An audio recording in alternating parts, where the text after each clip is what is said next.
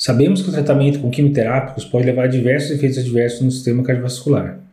Das drogas utilizadas para o tratamento oncológico, as mais relacionadas com a ocorrência de isquemia miocárdica e disfunção ventricular são, respectivamente. Então, qual é que mais causa isquemia e qual causa mais disfunção ventricular?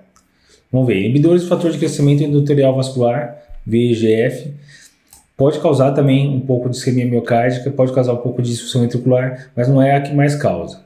Antracíclicos, sim. É, sim, é que mais causa isquemia. Inibidores de VGF não é que mais causa disfunção ventricular. Trastuzumab é mais disfunção ventricular. E aí, fluoprimidinas é que mais causa isquemia e antraciclos, sim, é que mais causa disfunção ventricular. Então, a alternativa correta aqui é a alternativa E.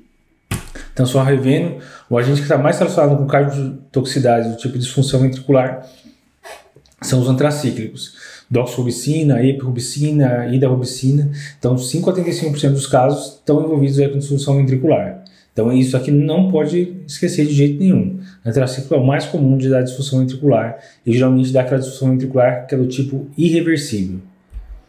Então, o que mais está relacionado com a ocorrência da cardiotoxicidade por antracíclico seria a dose cumulativa. Então, pessoas que usam dose muito alta de antracíclico, é, mais de 400 mg por metro quadrado de idoxorubicina, por exemplo, Injeção rápida, paciente de sexo feminino, paciente com menor idade, paciente que estava realizando radioterapia mediastinal aumenta o risco também.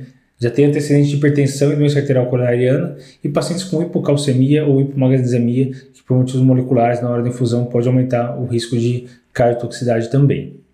Em relação à isquemia miocárdica, o que mais causa mesmo, o que é mais escrito é o 5-fluoracil ou fluopirimidinas, né, capecitabine, pode levar a vasoespasmo e a lesão endotelial, os inibidores de VEGF, o fator de crescimento endotelial vascular, também pode dar lesão endotelial e trombose arterial. E a cisplatina é, é uma que está relacionada com ocorrência de trombose arterial também.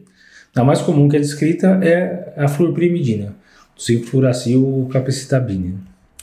Então a resposta correta dessa questão é fluorprimidina, que está mais relacionada com isquemia miocárdica, e antraciclo, que está mais relacionado com disfunção ventricular.